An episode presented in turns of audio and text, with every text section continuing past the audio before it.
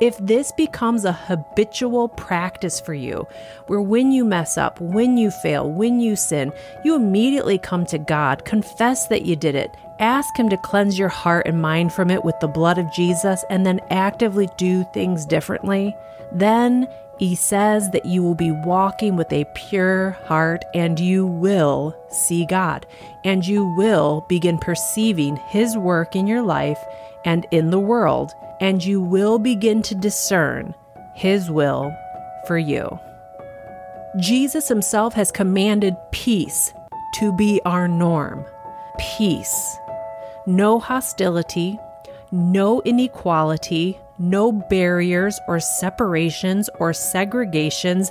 Nothing is supposed to be allowed to stand in this spiritual family that promotes those separations, that supports those segregations, or reinforces them. And that needs to extend into every area of our lives, where if we see our brothers and sisters being stolen from, cut off, not being given access to the terms of God's unity and family, then we will look for ways to declare boldly and act on their behalf to bring wholeness and unity and equality of position. These are true workers of peace, and these are the children of God. Welcome to the I Will Be Your Church podcast virtual sanctuary. Be strengthened today with the truth of God's love so that you can say to your families, your friends, your coworkers, and your social media worlds, I will be your church. Your host for today's episode is Joanna Church.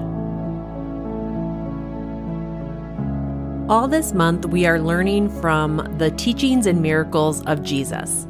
And we are starting with what is commonly referred to as the teachings of the Beatitudes. Now, that word just means supreme blessings.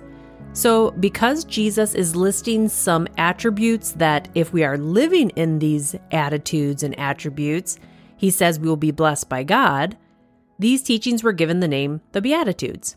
I don't know about anyone else, but if Jesus himself is saying that these attitudes and spiritual attributes will bring the blessing of God on my life and on my relationships with people, then I want to know what they are and I want to learn about them and start applying them to my life.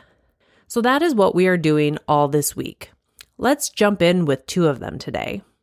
Jesus said, God blesses those whose hearts are pure clean, and free from contaminations, for they will see, perceive, and discern God. Then he said, God blesses those who work for peace, for they will be called the children of God. All right. Blessed are the pure in heart, the clean in heart, for they shall see, perceive, and discern God. Do you want to see God in your life? Do you want to be someone who is able to perceive Him and discern His will and His workings in both the spiritual and physical dimensions? Do you want to have eyes that see God in the people around you and in your own life? Simple, right? Jesus says all you need is a pure heart that is clean and free from contaminations. Hmm, okay, let's just get totally honest here. I wake up every morning with the best intentions to walk in purity of heart, free from any contaminations of jealousy, greed, lust, gluttony, laziness, gossip, unbelief. But it only takes one frustrating interaction with my husband, one minute of watching the news, one conversation with a disgruntled coworker, one nasty social media post, and my best intentions when I got out of bed in the morning are momentarily forgotten, and my clean, pure heart feels contaminated. Now, come on, I know I can't be the only one. But Jesus wouldn't have told us to be something that isn't possible for us to be pure and clean of heart. So, what do we do when we want to see God in our lives and in our world? We want to perceive Him around us and discern His will, but we keep finding our hearts contaminated by the nastiness in the world around us and even in our own minds and flesh. The Apostle John, one of Jesus' 12 disciples, gives us the answer. So let's check it out. John chapter 1.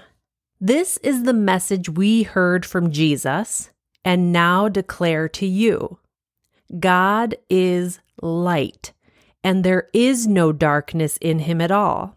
So we are lying if we say we have fellowship with God, but we go on living in spiritual darkness. We are not practicing the truth if we do this. But if we are living in the light, as God is in the light, well, then we have fellowship with each other, and the blood of Jesus, his Son, cleanses us from all sin and contamination. If we claim we have no sin, we are only fooling ourselves and not living in the truth. But if we confess our sins to Him, He is faithful and He is just to forgive us our sins and to cleanse us from all wickedness and impurity. If we claim we have not sinned, we are calling God a liar and showing that His word has no place in our hearts. Well, here you go. This is the blueprint for continually walking in a pure heart towards God and towards others so that we can see God, perceive Him, and discern His will for our lives. First, we have to stop living in spiritual darkness. When we believe in Jesus and make him the Lord of our lives, the Bible says we get transferred out of the kingdom of darkness, so the world's way of doing things, and we are transferred into the kingdom of light, his kingdom. So start off by turn to Jesus. If you haven't already, turn to Jesus and ask him to bring you out of the kingdom of darkness and into his kingdom of light. Then it says that when we are living in his light, the blood of Jesus actually cleanses us from all sin, from all impurity. So, all those contaminations that come into our hearts and our minds and keep our hearts from being pure, he says that his blood will cleanse you from all of those things. Then he says, if you're walking around saying that you have no sin, that you never do anything wrong, think anything wrong, say anything wrong, and believe it or not, there are people who will tell you, I've never sinned, I don't sin, I don't do these things. But John here says, if you say that, you're fooling yourself and you aren't living in the truth. As a matter of fact, John says here that if you say that you don't ever sin, you're calling God a liar. Well, I don't want to call the Almighty God a liar. So, first thing we need to do is fess up, like I just did a few minutes ago, and admit to God and to the people around us I failed, I sinned. I know there are a lot of people who believe you have to confess your sins to a pastor or a priest to be cleansed and forgiven of your sins, but the Bible doesn't actually say that. The Bible says to confess your sins to God and to each other. And then he is faithful to cleanse us from all sins by the blood of Jesus. No Hail Marys or penance needed.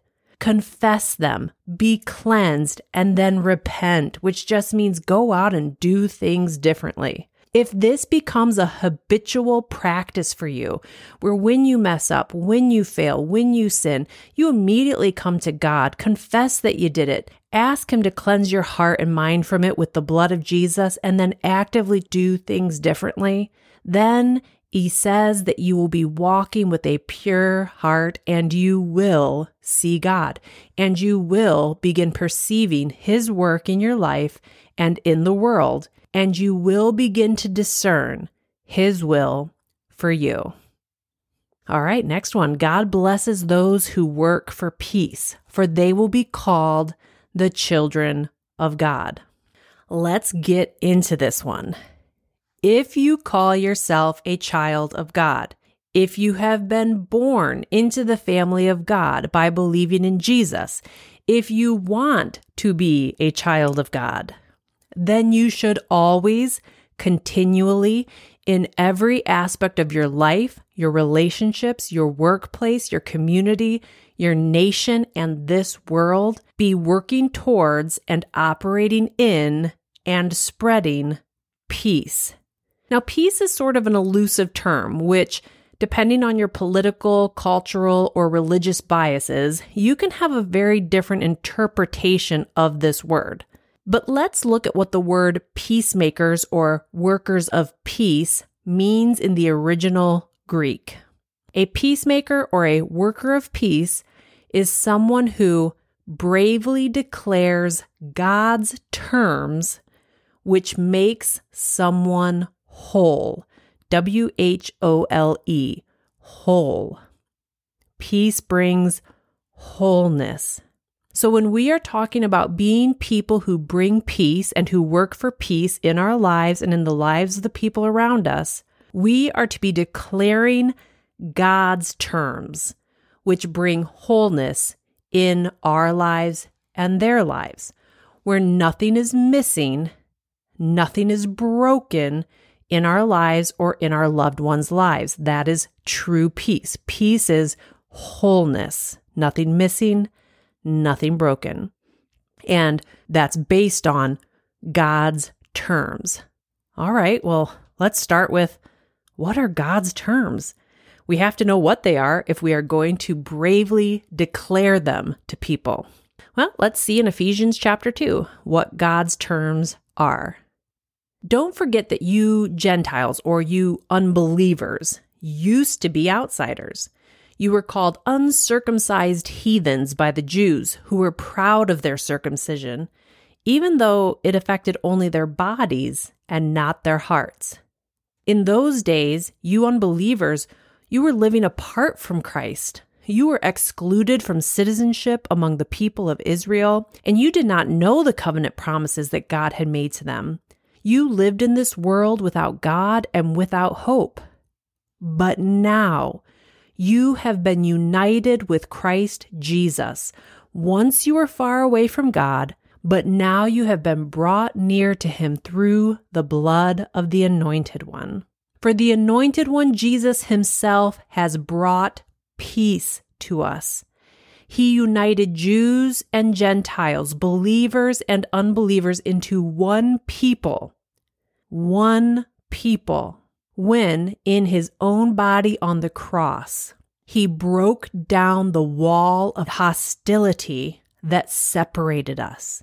He did this by ending the system of laws with its commandments and its regulations that we couldn't keep. He made peace between Jews and Gentiles, believers and unbelievers, by creating in himself one new people from these two groups. Together as one body, the anointed one, Jesus, reconciled both groups to God by means of his death on the cross. And our hostility towards each other was put to death on that cross as well. He brought this good news of peace to you unbelievers who were far away from him. And he brought peace to the Jews, the believers who were near to him. Now, all of us, every one of us, can come to the Father Almighty God through the same Holy Spirit because of what the Anointed One Jesus has done for us. So now, you Gentiles, you unbelievers, you don't have to be strangers and foreigners anymore. You get to be citizens along with all of God's holy people. You get to be members of God's family. And together, when we all come together as God's family, we are His house, being built on the foundation of the apostles and the prophets. And the cornerstone of this house is the anointed one, Jesus Himself. And we are carefully being joined together in Him, becoming a holy temple for the Lord. Through Him, you unbelievers get to also be made part of this dwelling where God lives by his Spirit. If you are an unbeliever, become a believer so that through Jesus you can be made part of this dwelling place where God lives inside of you by his Spirit. Then in Galatians chapter 3, Paul says, For you are all children of God through faith in the anointed one Jesus. And all who have been united with the anointed one in baptism have put on the anointed one, like putting on new clothes. There is no longer Jew or Gentile, believer, unbeliever, slave or free, male or female, for you are all one in the anointed one, Jesus. I honestly don't know how I can add to this. If you are a child of God or you want to be a child of God, then your life should be devoted to showing the people around you that in the anointed one Jesus, you can be brought into the family of God. You can become a dwelling place of the Spirit of God Himself, full of God. And in Jesus, there is no denomination that is better than another one. In Jesus, there is no believer that is better than another one. There is no ethnicity that is better than another. There is no skin color that is better than another. There is no gender that is better than another. There is no economic status that is better than another. Jesus himself has commanded peace to be our norm. Peace. No hostility, no inequality, no barriers or separations or segregations. Nothing is supposed to be allowed to stand in this spiritual family that promotes those separations, that supports those segregations, or reinforces them. And that needs to extend into every area of our lives, where if we see our brothers and sisters being stolen from, cut off, not being given access to the terms of God's unity and family so that they cannot live whole lives with nothing missing and nothing broken, then we will look for ways to declare boldly and act on their behalf to bring wholeness and unity and equality of position. These are true workers of peace, and these are the children of God. And this will bring you into a position of blessing as you work to help position others into this blessing as well. So today I challenge everyone listening walk in continual confession and repentance before God so that your heart will always be cleansed and purified. And then watch as God blesses your life by revealing His presence and purpose to you and then look for ways to boldly declare God's terms of peace in this world through Jesus as you work to bring equality to all of your brothers and sisters in Him. Now go be this church to your world. If you feel blessed by the I Will Be Your Church podcast, please subscribe so you never miss a day. And then share it with your friends. Check out our website, iwillbeyourchurch.com, to learn more about us, check out Ben's blog, connect with us on social media, and become part of this church family movement.